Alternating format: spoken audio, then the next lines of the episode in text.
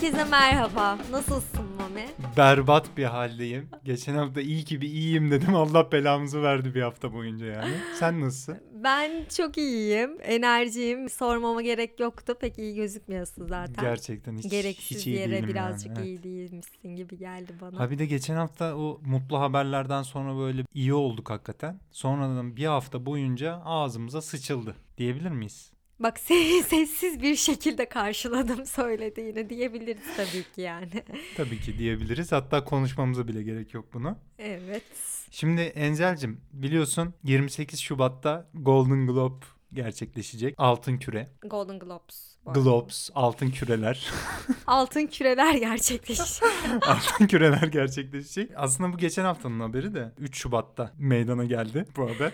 Ama bizim canımız istemedi geçen İstemedi, hafta konuşmak. konuşmadık. İstiyorsan sadece bir buradan bağlanacağımız bir konu var çünkü. O yüzden en iyi dram filmi ve yönetmen kategorilerinden bahsedelim sinema tarafında. Dizilere falan hiç girmeyelim çünkü binlerce kategori var. Takip etmesi de biraz zor. Mini diziler, dram dizileri, Evet, insanların hiç kafasını karıştırma müzikler, orijinal müzikler bilmem ne. En iyi dram filminde 5 tane film var. Mank zaten bahsetmiştik daha önce. Nomadland bundan da bahsettik. Promising Young Woman'dan bahsetmedik çünkü ilgiye mahzar olması gerektiğini düşünmüyoruz. Bugün ilgiye mahzar olmaması gereken filmlerden çok bahsedeceğiz zaten. The Father. Daha Anthony- izleyemedik. Evet Anthony Hopkins'in başrolünde döktürdüğü filmmiş kadın- diye lanse edilen ama izleyemedik. Henüz Türkiye'ye gelmedi zaten. Bakarız Aynen yine. şu anlık Hı hı. malum yerlerde bile yok diye biliyorum.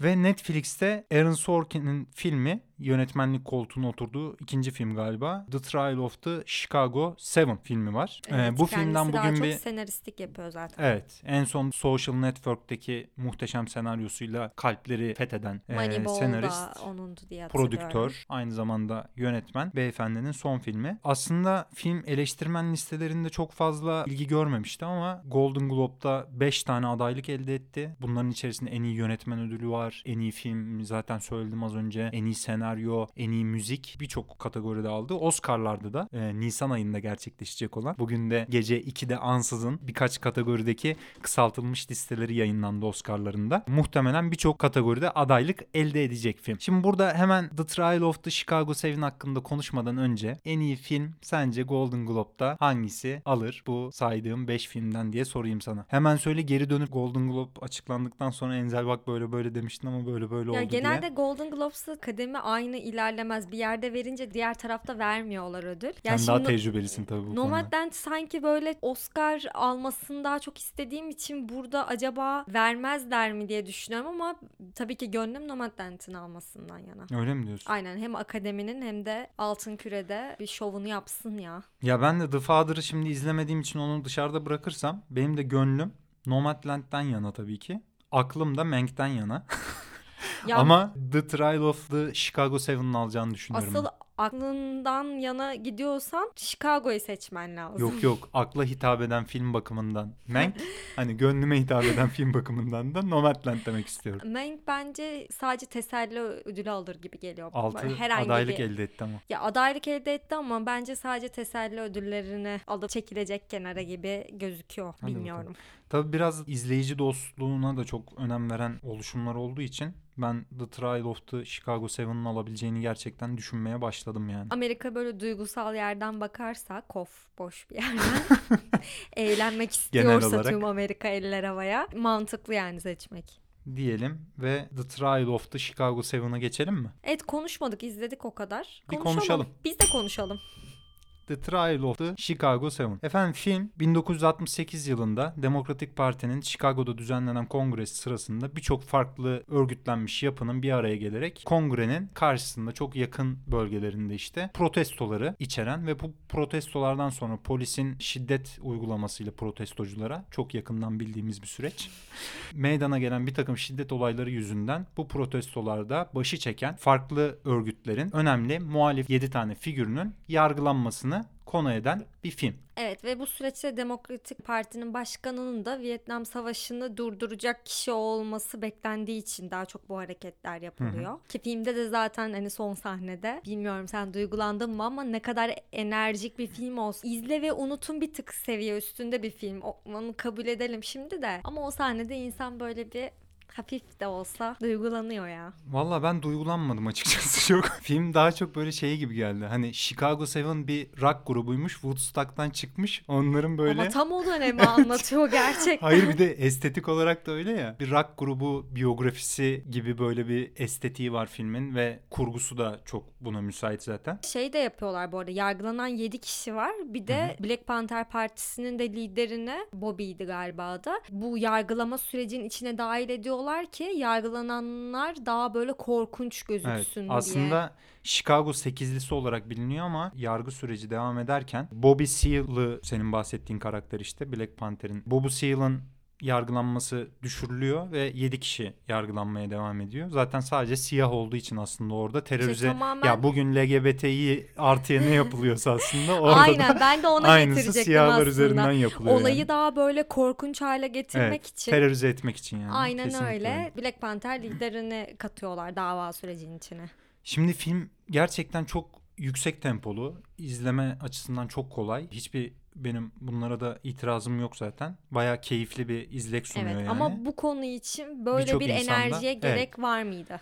Bu eleştiriliyor zaten genel olarak da. Ya bir de şey konusu var aslında. Eleştirinin yöneltildiği filmin sonuna geldiğimizde eylemlerin tamamen solcular tarafından büyük bir kısmının özellikle Abby Hoffman'ın Sacha Baron Cohen tarafından oynanan karakterin ve gerçekten oyunculuk anlamında da muhtemelen en iyi yardımcı erkek oyuncu ödüllerini alacak gibi duruyor. Golden Globe'da da Oscar'da da. Çok sert solcu kimliklerine rağmen bu insanların Amerikan sistemini övdüğü aslında tamamen yozlaşmış politikacıları eleştirdiği bir hale bürünüyor. Ve buradan da senin o güzel attığın tweet geldi aklıma. Gerçekten CHP'nin Evet hala yani da. Abby Hoffman koskoca bir Ekrem İmamoğlu gibi resmediliyor filmde. Aman tadımız kaçmasın. Bakın aslında Amerika'mız çok ulusumuz çok yüce idealize edilmiş bir sistemimiz var. Bizim aslında bu özümüze babalarımızın bize bıraktığı bu mirasa dönmemiz gerekiyor gibi şeye dönüyor. Zaten Amerika'da da içerik bakımından eleştirilen en sert filme yöneltilen eleştiriler Abby Hoffman'ın karakterinin işlenişi. Yani bu açılardan uzun 130 dakikalık bir film olmasına rağmen gerçekten kurgusuyla, müzikleriyle zaten müzik kategorilerinde de aday gösterildi. Seyir zevki çok Ya yüksek bir bir, de- film ama şey anlamında polisin protestocularla ilişkisini kamu malına zarar verme ya da şiddet eylemlerini başlatma noktasında yeterince irdelemediği ve böyle bunları biraz e, yüzeysel ele aldığı için ve estetik açıdan da bu konunun ağırlığını böyle kaldıramadığı için biz çok beğenmedik aslında. Ya ben de şey eleştirisi getireceğim. Da olayın kendisi değil, yargı sürecinin anlatıldığı bir film var Hı hı. önümüzde. Ne kadar flashbackler de olsa bence yeterli değil aslında olayın kendisini anlatma. Yani amaç bu değilmiş gibi gözüküyor. Buradaki sıkıntı yargı sürecinin de çok e, nasıl diyeyim tatlı su solculuğu gibi yapılması. Evet, evet, sıkıntı zaten o. burada. Yoksa olayın kendisini anlatırken öyle oldu böyle oldu gibi bir kısma zaten girmiyor. Film Hı hiç onu da tartışmıyor bence. Bir sabah programı mahkemedense bir sabah programı gibi Yani sekanslara bulunan. Çok sakin bir şekilde oralarda hiç yüzmeden böyle yüzeysel bir şekilde ilerliyor. İşte Gerek var mı? o zaman hiç kötücül- anlatma. kötücül bir yargıçla böyle aslında adalet sistemimiz çok işler bir durumda ama yargıçlarımız çok kötüye getiren bir mesele var. Mesela buna çok benzer bir Mangrove işte Steve McQueen'in filmlerinden çok bahsettik antolojisinden. Ya Mangrove'da mesela orada da yine melodramik karakter çizimleri, polislerin çok işte kötü gösterilmesi vesaire konuları var. Ama Mangrove o yargı sürecine gelene kadar siyahların maruz kaldığı şiddeti İngiltere'de o dönemde o kadar sert işliyor ki bütün o sekanslarda ve araları böyle müzik ve siyahların o coşkulu protestolarını müzik kullanımıyla birlikte çok güzel bir denge yaratıyor ve sen o tabii. yargı yargıya geldiğin hakikaten nasıl bir şiddet varmış. İşi böyle yüklenerek izleyici olarak oraya geliyorsun. The Trial of Chicago. Seven'da böyle bir konu flashbacklerle de çok Mesela yaratılamamış yani. flashback'te şey polisler tarafından kandırılma süreçleri var ya sızmışlar hani içlerine. Sanki şöyle anlatıyorlar. Lanet olsun bizi kandırmışlar. evet evet. Öyle değil mi ya? Böyle Evet, hani evet. bakınca hiç böyle tepkiler büyük değil aslında büyük bir olay yani. Böyle E, bir sızma olmuş yani. içlerine. Tepkiler ama çok böyle gerçekten merhaba Hollywood, merhaba Amerika'nın e, hangi yüzü oluyor bilmiyorum. Evet yani biraz da eleştirmenler tarafından Amerika'da şey gibi de Oscar'a oynama çok samimi bulmamışlar Aaron Sorkin'in yaptığı filmde. Oscar'dan adaylık almak için yapılan bir takım tercihler var gibi. Bu yumuşatılması politik meselelerin vesaire diye konuşalım. Yargımızı verelim filmle ilgili. Geçelim. Dün gece de dedim ya kısaltılmış listeler yayınlandı diye Oscar'dan. Burada da dikkat çekici iki tane kategori var. Diğer kategoriler de önemli tabii ki de bizim ilgimizi çeken. Bir tanesi en iyi uluslararası film, bir tanesi de en iyi belgesel. Burada 10 küsür tane ikisinde de film var. Biz buradan Another Round'dan bahsetmiştik Danimarka filmi. La Llorona'dan bahsetmiştik Guatemala filmi daha önce. Sen Esan'dan bahsetmiştin bir kere Taiwan Fox TV dizisi diye. Ay Sana dedim ama. valla tansiyonum düştü bak. Sana söylemiştim ama bunun Nasıl olacağından bu listede. Yani Fox TV'de ben açarım sizi. Akşam açsak 8'den sonra sizi tatmin eder yani. alabilir bile biliyor musun? Bakalım. Evet. Şey yok mesela. Yalikattu yok o kadar övdük. Yalikattu'muz dışarıda kalmış. Şey var. Kolektif geçen bölümde bahsettiğimiz Romanya belgeseli hem en iyi belgeselde aday gösterilmiş hem de en iyi uluslararası filmde. Belgesel Parazit gibi olmuş yani Evet. en iyi yabancı film ve en iyi Evet. film. Belgesellerde de işte yeni sayısı geçtiğimiz hafta çıkan Sekme dergiye hazırladığımız bir içerikte Boş State'le Dick Johnson is Dead'den bahsetmiştik. Kolektif zaten var. Burada bir de Crip Camp var. Netflix'te e, yayınlanan Amerika'daki engellilerin 60'lardan itibaren başlayan protestolarlarıyla böyle sivil haklarını kazandığı ve Amerika'daki mimarinin de değiştirilmesine vesile oldukları süreci anlatıyor Crip Camp. Gerçekten çok da güzel bir belgesel. O dönemde kamp alanı var. Engellilerin birlikte orada kendilerini ifade ettikleri, birlikte yaşadıkları ve bu şey değil aslında. Bakım evi gibi falan bir yer değil. Bildiğim böyle engellilerin de evet, için. Bizim burası Woodstock'ımız dedikleri belgeselin içinde gerçekten inanılmaz bir yer. Oradan o dönemde kalmış böyle görselleri de belgeselin içerisine katmışlar ve orada o kamp alanında 50'lerde kurulmuş kamp alanı 75'lere kadar açıkmış engellilerin gelmesi için. Bir takım mali problemlerden dolayı kapatılmış ve engelliler orada bir arada kaldıklarında edindikleri ruhu protestolara da taşıyorlar ve birlikte nasıl protestolar gerçekleştirilebilir, sivil haklarını, eşit haklarını nasıl ele alabilirler diye bir sürü farklı eylem metodu Ve uyguluyorlar. bir sürü farklı engeli olan insanlar bir Evet arada hani. yani aynen öyle ve dönemin işte siyasetçilerini ciddi böyle baskılar altına alıp işte yasal düzenlemelerin yapılmasına ve kendilerinin de bütün toplumdaki engellerin kaldırılmasına vesile olacak eylemleri başlatıyorlar. Bu süreci anlatıyor Crip Camp belgeseli. Hatta dönemdeki protestoculardan hala yaşayanlarla günümüzde de gerçekleştirilen röportajları da içeriyor. İzleyebilirsiniz yani Netflix'te. Dönemin ruhunu anlatması bakımından ve engellilerin sürecini anlatması bakımından çok güzel Aynen, ve farklı yaratıcı. bir alana kapı aralıyor. Bir bakmanıza yardımcı oluyor yani. Ben mesela daha öncesinde böyle bir şey hiç tahmin etmezdim. İzleyince böyle wow ya oldum hani. Çok hoş bir belgesel gerçekten. Evet. Diyelim. Belgesellerden de en iyi uluslararası filmden de başka filmleri belki Nisan'da olacak Oscar ödülleri. Nisan'a kadar yine programlarımızda yer veririz. Deyip o zaman neler izlediğe doğru. Enzel Yılmaz adım ve adım. neler izledik? Geçen hafta neler izledik? Şöyle bir özetleyeyim mi? Özetle bakalım. Geçen hafta Cuma günü vizyona giren Malcolm ve Mary'i hani biz de konuşmayalım mı? Şimdi? Konuşalım da. Konuşalım. Konuşmasak da olur gibi aslında. Değil mi? Yani Niye bayağı şey Tekrardan oldu. neden bu kadar ilgiye mazhar olduğunu anlamadığım. Euphoria'dan dolayı değil mi? Tabii Sam Levinson'ın bayağı başarılı bir dizisi var ortada hani. Euphoria diye hani özel bölümler de yayınladı bu pandemi sürecinde. Üzerine bir de böyle bir kendi aralarında toplaşıp film çektiler gibi bir olaya girdiler. Malcolm and Mary'i çektiler. O yüzden konuşuyoruz yani. Yoksa ben de konuşmak istemezdim. Yani filmden çok işte kanka benim şöyle güzel bir fotoğrafımı çeksene şuraya geçeyim şu kostümlerle gibi. Hani kendi... Bu yorumlarını sakla. İlk önce küçük bir özet yapayım konusu Tamam, yap nedir? bakalım. Malcolm umut vadeden genç bir yönetmen Hı hı. ve filminin galası olduğu gece eve dönüyorlar. E, partneriyle birlikte, Mary ile birlikte yaşadıkları eve. Muhteşem şahane bir ev bu arada. Tek gece, tek mekan neredeyse hatta tek planla böyle ilginç kamera oynaşmalarıyla arada böyle izlemeyi zorlaştıran bazen takibi zorlaştırdı gerçekten. E, Dediğine katılıyorum. Estetik açıdan fazla güzel olsun diye böyle bir çaba olmuş bence istenmiş. Bu yüzden de hatta çoğu insan şöyle yorumlar yaptı. Yani Letterboxd'da da gördüm, Twitter'da da gördüm.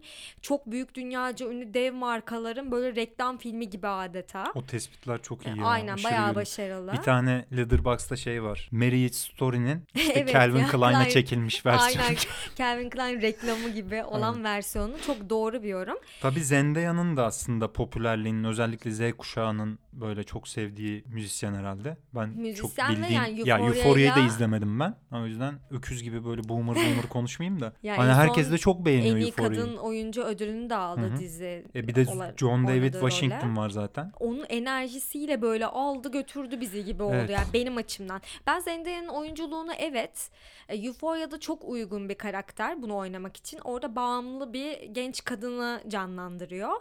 Ve bakışlarını aşağı düşürüp göz kapaklarını izlemek orada evet keyif verici. Gerçekten o karakter öyledir diye düşünüyorsun. Ama aynı şeyi burada da tekrarladığı çok fazla sahne vardı ama eskiden bağımlı olan bir genç kadını oynadığı için herhalde kafa direkt oraya gidiyor. Gözleri biraz hafif kıs ve aşağı doğru bak ve göz kapakların biraz gözüksün tatlım. gibi böyle bir şeyi var. Bilmiyorum. Çok kendini tekrar ediyormuş gibi geldi bana. O anlamda mesela John David Washington bayağı hani çabalamış resmen yani Ya film ona da için. Sam Levinson bence şey demiş. Ya Tenet'te sana Christopher Nolan zaten bayağı bir hareket kattı böyle. Sen hareket aksamlarını şöyle bir kullan şeyin içerisinde. Biz de kamerayı senin çevrende bir dolaştıralım. Ya babacım bir otur dedim ya izlerken filmi. Hakikaten ben bir de şeye de hiç inanmadım yani. Bu insanların 4 yıllık bir ilişkisi olduğuna Heh, hiç en büyük hiç inanmadım o yani. bence. Ben değil. Bak bireysel böyle olarak O akşam dertlerine- tanışmışlar ve gelmişler bir anda tartışmaya Ben başlıyorlar. ona bile bak onu bile düşünmüyorum. Ben tamamen bireysel olarak karşılıklı nasıl böyle tirat atarız. Yani hiç tanımalarına bile o an tanışmış olmalarına bile gerek yok. Herkes bağımsız bir şekilde ezberini yapmış gelmiş tiradını atıyormuş gibi Evet hissettim. yani katılıyorum bir buna ya. ilişki yok ama eğer kendi bireysel olarak karakterleri düşünürsek korkunç performanslar yok ortada. Biraz daha konusuna dönecek olursak ben biraz daha şey izleyecek gibi düşünmüştüm. Yani yönetmenin bir filmi oluşturmadaki o aşamasının ilişki üzerinden odaklanarak nasıl olacağına. Ya aslında bunu vaat ediyor bence film Hı hı. çoğu zaman. Bir ilişki üzerinden da o film sürecinin nasıl yapıldığı. Ama tam olarak bu da değil. Ya bunu anlatmak istedi tam anlatamadı. İlişki ön plana çıktı Hı hı. daha çok. Ama benim görmek istediğim daha çok şeyden. Bu sürece nasıl bir etkisi vardı? Bunu daha böyle o ilişkinin içinde o reklamvari, klipvari kısımları olmadan düzgünce ifade edebilseydi yani. Çünkü orada Malcolm karakteri bayağı Mary'i deşifre ederek Hı hı. onun hayatını bir film üretmiş. Tam olarak onun hayatı da değil aslında Mary'nin. Ama sonuçta bundan çok beslenmiş. Bu sürecin üzerinde böyle tartışma dönüyor ama bir sürü şeye dallan odaklanıyor. Belki doğru olan budur. Tek bir ana konu üzerinde de ilerlemek zorunda değil ama ya her konuda böyle birazcık durmuş gibi. Yani her konuda birazcık fikri var. Bunu da anlatayım, bunu da anlatayım gibi olmuş. Filmin eleştirildiği asıl konu şey bilmiyorum yani ben çok fazla insandan gördüm. Beyaz bir yönetmenden siyah bir karakteri konuşturması. Mesela bunu Hmm. çok fazla insan Ve orada aslında Ee, siyah yönetmenlerin nasıl politik sinemayla ilişkisini de sorgulayan Evet. sekansları da var. Bu birazcık fazla tartışılmış. Hani beyaz bir yönetmenin böyle bir şey yapmaya ihtiyacı var mıydı? Den bir bakış gibi algılanmış. Olabilir. Ve bunun üstünden aslında eleştirmenlere de ciddi bir yönelttiği bir söylem de var filmin. Vesaire. Bu arada filmde Malcolm ödül konuşması yapıyor. O sırada Zendaya'nın oynadığı karakterin Mary'nin ismini geçirmiyor ve teşekkür etmiyor ona. Oradan başlayan bir çatışma üzerinden genişliyor ve ikilinin geçmişlerinde bir türlü barışamadıkları sorunları böyle yüzüstüne çıkartıp onların üstünden daha dallanıp budaklanan bir tartışmaya evriliyor. Daldan dala konarak yapıyor. Yani tam bir konu kapanmadan diğeri açıldığı için çok böyle üstün körü her şeyden bahsetti. Akşam hebele hübele. Evet ya Hadi ben bakalım onu final. Ya iki kişinin olduğu işte siyah beyaz bir formatta çekilen ve tek mekanda tek gecede geçen bir filmden daha büyük bir gerçeklik hissi geçirmesini bekliyorsun Bak ya. bunu bekliyorsan işte o zaman Kim Korkar Hain Kurtlan'ı izlemen lazım. İzlerim onu da. Sadece izle. yani burada hani gündelik yaşama dair ya da o ikilinin ilişkisine dair böyle o makarna dışında yapılan makarna dışında çok bir şey yok yani. Her şey repliklerin içerisine boğulmuş. Yer yer büyük oynanan ve inandırıcılığı sağlaması gerçekten zor olan oyunculuk tercihleriyle özellikle John David Washington üzerinden yapıldığı için filmin asıl o gerilimini bana hiç geçiremedi yani. Bilmiyorum. Keyif Bu alanlar vardır muhakkak da. Ciddi anlamda Who's Afraid of Virginia Woolf yani galiba en başarılı film olabilir. Siyah beyaz ve bu dediğini çok güzel yapıyor. Evet. Bu da böyle bir tavsiye olsun o zaman. Evet neler izledik dedik devam ediyoruz hala da neler izledi. İstanbul Film Festivali Şubat seçkisinde Fassbinder'in hayatından yola çıkarak yapılmış değişik bir film izledik. Ve bunun üzerine birazcık Mami bizi yeşillendirecek. Enfant terrible. Yaramaz çocuk diye çevirmişler birkaç yerde Türkçe'ye. Yakışmaz kardeşim yaramaz çocuk. Belalı boy falan demek lazım. İngilizce Türkçe karışık böyle. Yar ben belanın ta Yar ben kendisiyim. belanın ta kendisiyim. Hakikaten tam öyle bir film ya. Film şöyle aslında. Fassbinder'in işte bu anti tiyatro diye kurduğu bir tiyatro oluşumu varmış Almanya'da 22 yaşındayken. Oradaki ilk tiyatroyu kurduğu dönemden başlayıp hayatını kaybettiği 37 yaşına kadarki dönemi ele alıyor. Aynen, bildiğin komün hayatı yaşadığı dönemden kanda alkışlandığı döneme kadar Aynen öyle. Yani ele aslında bir film çekmeye başladığı ilk o komünü hani birlikte çalıştığı insanları bulduğu o tiyatro kumpanyasından itibaren ele alıyor ve 15 senede 40 tane film galiba 38'i falan uzun metraj Aynen. bunların film yapan Alman yönetmenlerin böyle o yeni Alman dalgası denildikleri sürecin en yaratıcısı hatta dünyada da gelmiş geçmiş en iyi yönetmenler arasında kendine yer bulan Fassbinder'in Hatta şey Fassbinder öldükten sonra yeni Almanya dalgasının da bittiği söyleniyor. Evet. O sonudur diyor. Aynen Başlattı ve bitti. kesinlikle öyle. Ya bildiğin radikal görüşleri olan bir hedonist izliyoruz aslında Evet ya. aynen öyle romantik bir anarşistin sanat yaşamını böyle çok da irdelemeden tamamen karikatürize edilmiş bir estetikle bize Fassbinder'in hayatının böyle daha çok ilişkileri üzerinden eşcinsel ilişkileri ve oyuncularıyla ya da yapımcılarıyla kurduğu o uçlarda yaşayan aşırı tavırlarını böyle karizmasını onu odaklanmış ve onu merkeze almış bir filmden söz ediyoruz aslında ve, Ve- bize şeyi de sunmuyor yani böyle çok Fassbinder'in yaratıcılığının tam olarak ne olduğuna, neden bu kadar özellikli bir karakter olduğuna dair böyle geniş bir vizyon sunmuyor film bize. Ama muhtemelen çok ünlü bir yönetmen olduğu için herkes tarafından bilinen bir şey olduğunu varsayarak yönetmen daha çok bize parodileştirilmiş bir hayat hikayesi anlatıyor. Bunu da çok eleştirenler oldu. Şeyden dolayı işte Fassbinder böyle mi anlatılır diye. Klasik böyle hani refleksler oluyor ya. Koskoca Fassbinder'i böyle rezil ettiniz bilmem ne falan diye. Yönetmen de zaten Alman bu arada ve Fassbinder hayranı bir adam yani Oscar Rohler diye. Ya benim en çok hoşuma giden şey zaten o yapay bir ortamda Benim oluşturulması. de. Çok hani eğlendim Dekorlar. Hatta ben şey falan bekledim bir yerde. O gerçekçiliği ve dördüncü duvarı yıkacak ve dekora bu da dekor anasını satayım bu ne falan diye böyle vurup böyle şey yapacakmış gibi bekledim. Keşke yapsaymış. Ya ben çok eğlendim ve Ben şeydi de. film aslında tamamen teatral bir estetik içerisinde hatta sahne ışıklarının kullanıldığı bunun da kullanılan ışıkları bile göstermekten çekinmeyen Ya bence sahne stüdyo farkındalığının zaten böyle hissettirilmesi Aynen için öyle. her şey yapılmış. dekorlar bile duvara yapılan çizimlerle böyle Evet. gösteriliyor falan.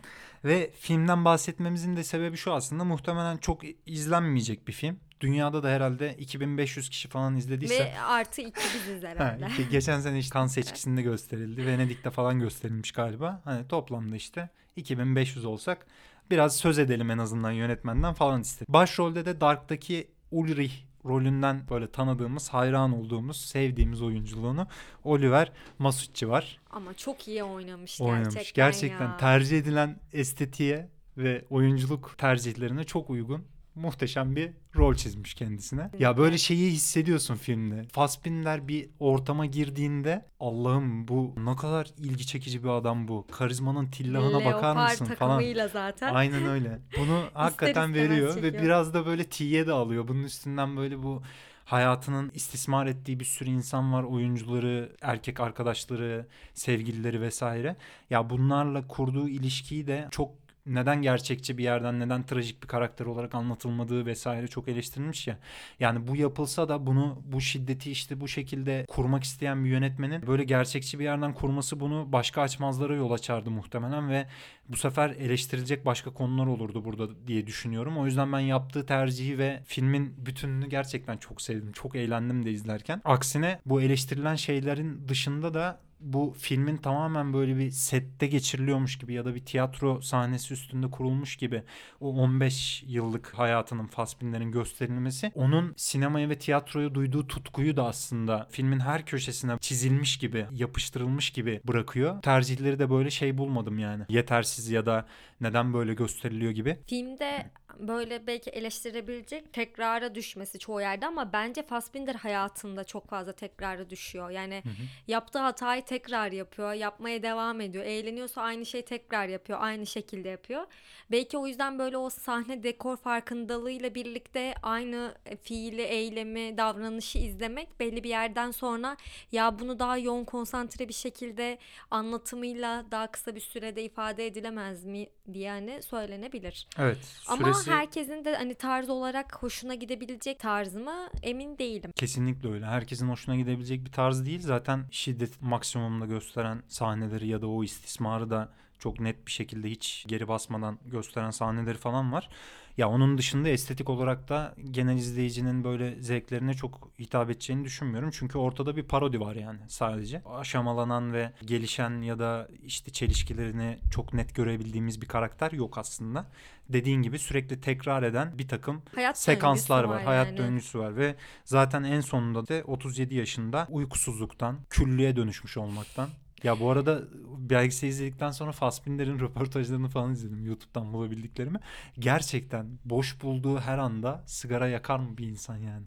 Alkol Sürekli. tüketimi, sigara, Alkol, e, sigara, kokain. uyuşturucu Ve en kalp sonunda da zaten Kalp krizinden bu sebeplerden uyumadığı gerekçesiyle de yani sürekli çok uçlarda en yüksekten hayatın temposunu yaşayan Bela Boy. Bela Boy'umuzun Bela boyumuzu adınızı da zaman anmayalım mı dedik. evet ruhu şad olsun Ruhu deyip şad olsun. O zaman bir ara- iki tane Fassbinder filmi öner de Fassbinder faslını da Evet. kapatalım. Evet kelime şakaları geldiğine göre kapanma vakti gelmiş gerçekten. o zaman önerim The Marriage of Maria Brown olsun. Tamam. Benim Fassbinder'le tanışmam bu film vasıtasıyla ve Mami'nin söylemesiyle olmuştu. Öyle Zaten vesile en olalım meşhur biz de. filmi. Bir de en son izlediğim filmi Ali Fear Eats the Soul var. Hı hı. O da hani ilk filmlerinden. Ve Başarılı. aslında Kanda da tanınmasını dünya Yani kendini çapında ün- göstermeye başladığı e, ilk film diyebiliriz. Evet, ünlenmesini sağlayan film. Hatta oradaki baş karakterle olan ilişkisine falan da belgeselde çok değiniyor. Bunun dışında işte biz Hayat Fassbinder'in gerçekten yaratıcılığına nasıl ulaşacağız? Adam niye bu kadar karikatürize edilmiş diyenler için de zaten mevcutta bir sürü kitap belgeselde var yani. YouTube'dan bile Fassbinder'in böyle 45 dakikalık falan belgesellerin ulaşılabiliyor. Merak edenler bakabilirler. Efendim diyelim neler izledik de Neler izledik de devam edelim. yeni durağımız Üçüncü durağımıza. İngiltere'ye gidiyoruz. Hazırlan. İngiltere'de miyiz? Aynen. İngiliz yapımı Rose Glass'ın San Mount filminden bahsedeceğiz. 2020 yapımı film. Filmin türü hakkında bir sürü tartışma var ama öncesinde bir konusundan bahsedeyim. Hemşire olan Maud zamanında çok ünlü olan bir dansçı Amanda karakterinin bakımı için evine yerleşiyor ve hemşirelik yapmaya başlıyor ona. Maud Tanrı ile konuştuğunu iddia ediyor. Aşırı inançlı bir genç kadın ve kendisinin Amanda'yı kurtarmak için orada olduğu fikrine kendini inandırıyor bir şekilde ve Amanda'nın da ilginç bir şekilde Maud'u böyle özgürleştirme çabası da var büyük bir ihtimal. Onunla dalga mı geçiyor yoksa onu kendi tarafına çekmeye mi çalışıyor? Film boyunca böyle anlayamıyorsun aslında ne olduğunu tam olarak. İkisi de var. Aynen ve ona şey falan diyor hani sen benim kurtarıcımsın. Yani onu da aslında şey şevklendiriyor da bu konuda. Bence kendi tarafına çekmek için onu anlamak için yapıyor. Daha fazla ona açılabilmesi için diye düşünüyorum ben. Film gerçekten dinde fanatizm nedir? İnsanı kendine zarar verebilecek hale gelmesini çok iyi resmetmiş. Ancak bayağı eleştirmenler tarafından ve çevremizdeki işte film Twitter, sinefiller tarafından bir anda böyle film gösterime girdi. Hani malum yerlerden ulaşılabilir hale geldiğinde aman tanrım ne izledik biz muhteşem, şahane, on numara falan gibi tepkiler görünce dedim hemen izleyeyim dedim. Film korku, psikolojik gerilim türünde Ve diye dram. geçiyor. Dram da var Hı hı. işin içinde.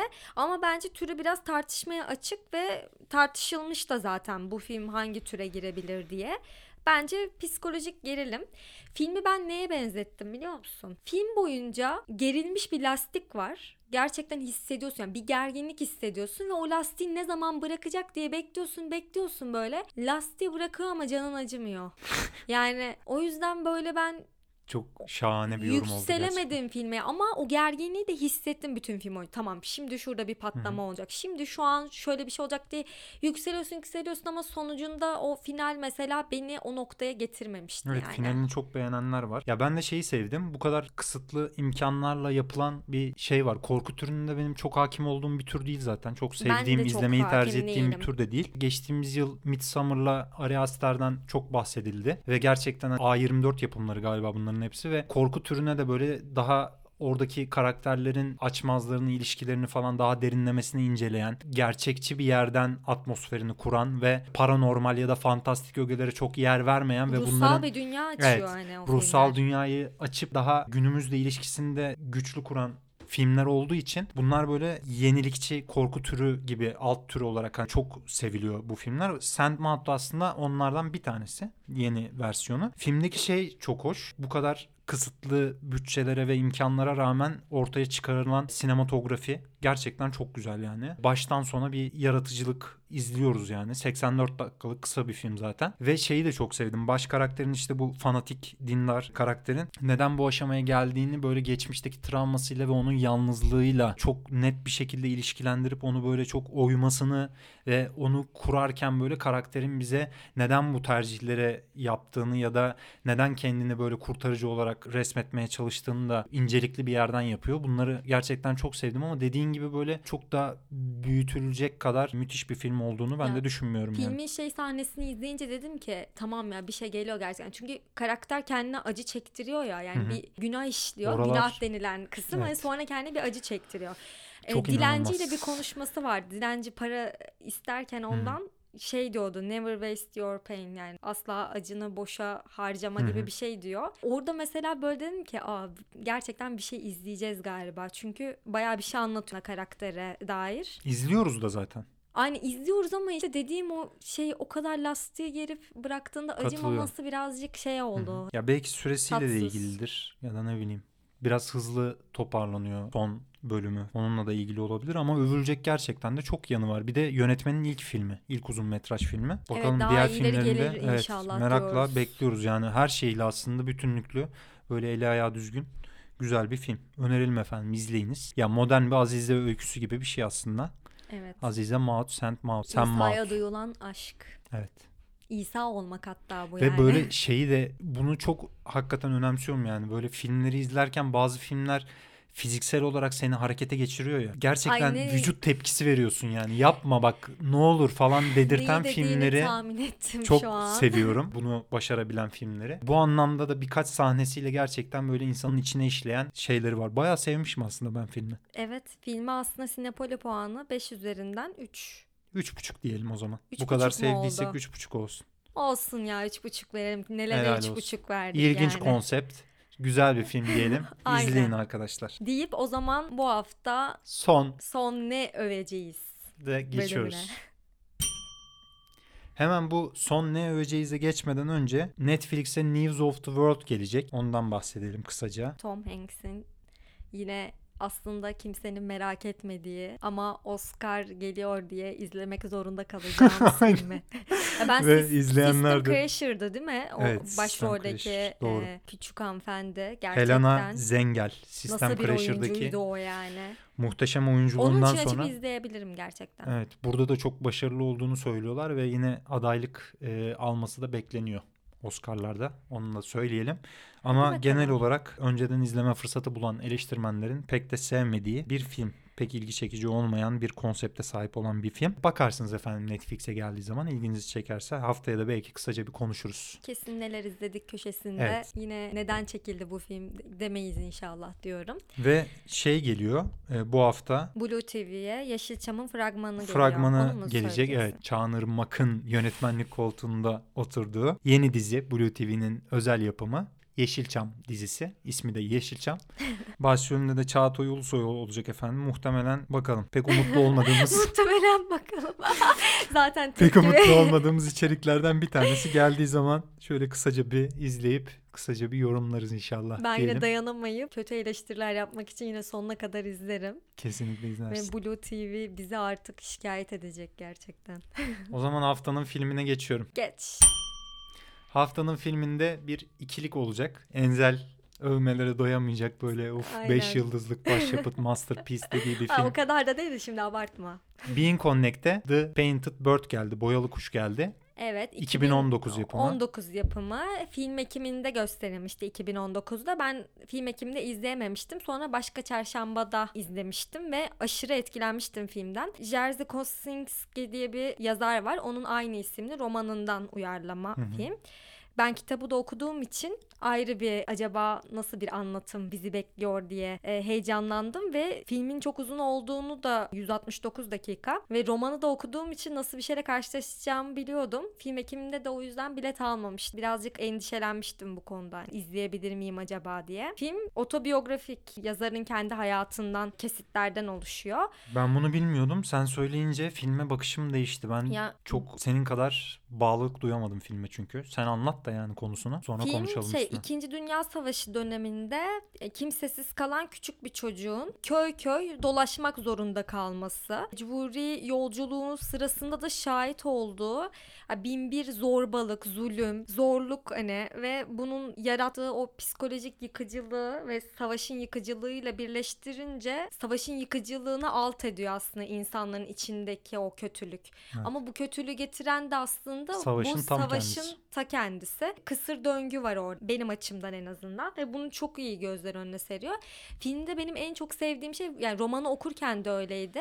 Hiçbir zaman çocuk karakterin gözünden bakmayı bırakamıyorsun film boyunca. Yani Hı hı. hiçbir zaman seni oradaki üçüncü bir kişi yapmıyor. İlahi bir bakış açısıyla da baktırmıyor. Hı hı. Tamamen o çocuğun gözünden izliyorsun.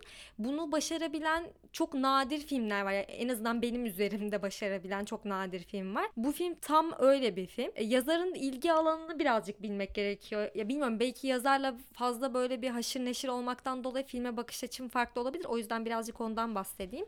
Ya yazar böyle insanın e, içindeki o kötülüğü, işte o sapkınlığı ve bunun dışa vurumunu anlatmayı tercih eden bir yazar. Hı hı. Bunu da gerçekten çocukluğunda böyle zorbalıklara ve zulme tanıklık ettiği için büyük bir ihtimal.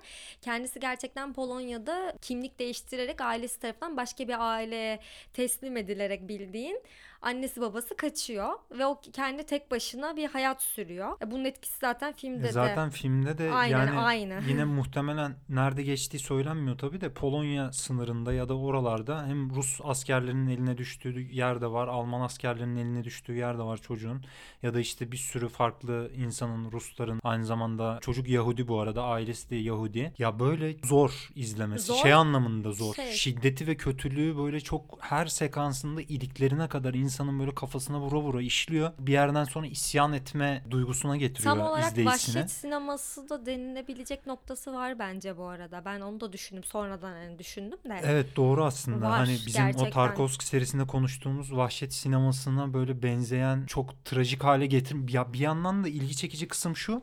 Müthiş böyle trajik hale getirmeden de sana bunu sunuyor aslında. Çok olduğu gibi böyle vahşeti sunmaya çalışıyor ve sinematografisi gerçekten muazzam yani inanılmaz bir Hmm, Ve kitapta da aynı şekilde ilerliyor. Konuya biraz geri dönmüş olacağım Hı hı. ama 9 tane yetişkin bireyin ismiyle 9 Hı hı. bölümden oluşuyor film. O 9 bölümde de gerçekten farklı farklı zulüm, işkence ve Evet. zorbalık görüyorsun. O 9 kişi de aslında çocuğun hayatının bir dönemini birlikte yaşadığı insanlar. Yani birlikte yaşamak zorunda kaldığı insanlar. Aynen. Kötülük üzerine bir görsel şölen.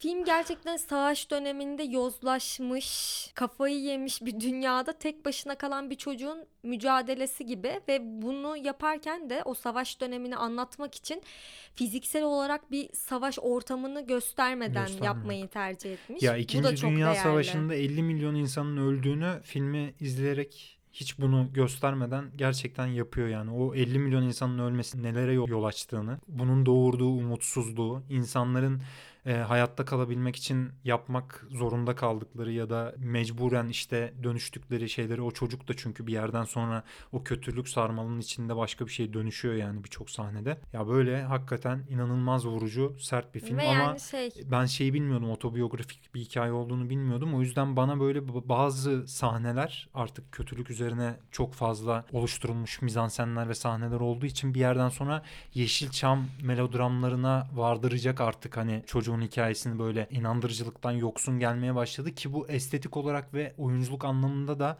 ya da senaryo anlamında da başarısız bir şekilde yapıyor demek istemiyorum ama üst üste bu kadar şey böyle 160'da 9 dakika boyunca geldiği zaman bir yerden sonra insandaki böyle artık bu kadar da olmaz ya dedirtiyor yani. bana gerçekten şey gibi Asiye geldi nasıl işte. kultura döndü yani bir yerden sonra. Ya kitabın gerçekten görsel olarak hizmetini sağlayan bir film. Ben öyle hissettim. Çünkü Hı hı. az söz var. Kitabı okumuş bir insan için hani kafi, yeterli o kadar sözün olması. Çünkü görsel anlamda kurduğu dünya ve o hani savaşta aslında etken rolde değil de edilgen rolde olan insanların hikayesini anlatması bakımından açıkçası beni aşırı etkiledi. Bilmiyorum o edilgen durumu resmetmesi vahşeti daha da arttırıyor ve şunu da sorgulatıyor. Ya dünyada o an olan en kötü şey aslında savaş değilmiş. Yani insanların zulmü, birbirine yaptığı zulüm de bir savaşın zulmünden çok daha korkunç olabiliyor. Bunu da bir çocuğun gözünden izlemek ve Hı hı. gerçekten onunla empati kurarak o karakter üzerinden izlemek beni çok İnanılmaz etkiledi. empati kuruyorsun zaten mecburen yani. Ve hani boyalı kuş olması da e, hikayenin bir yerinde çocuk bir e, o sahne de çok kötü ya. Evet, çocuk bu arada esmer. Bulunduğu konumda herkes sarışın. O yüzden farklı. Hep öteki. Hı hı. Boyalı kuşun hikayesi de zaten oraya bağlanıyor. Evet, bu bir metaforik kuşlarla böyle bir anlatım da var orada. aynen kuşlarla haşır neşir olan bir beyefendinin yanına geliyor kendisi ve boyalı bir kuş var. O boyalı kuşu saldığı an diğer kuşlar onu öldürüyor. Bunun nedeninin de tamamen onun farklı olması, Hı hı. öteki olması üzerinden. Filmde beni en çok etkileyen sahne çocuğun ben evime gitmek istiyorum diye ağladığı sahne bu arada. O gördüğü zulüm karşısında.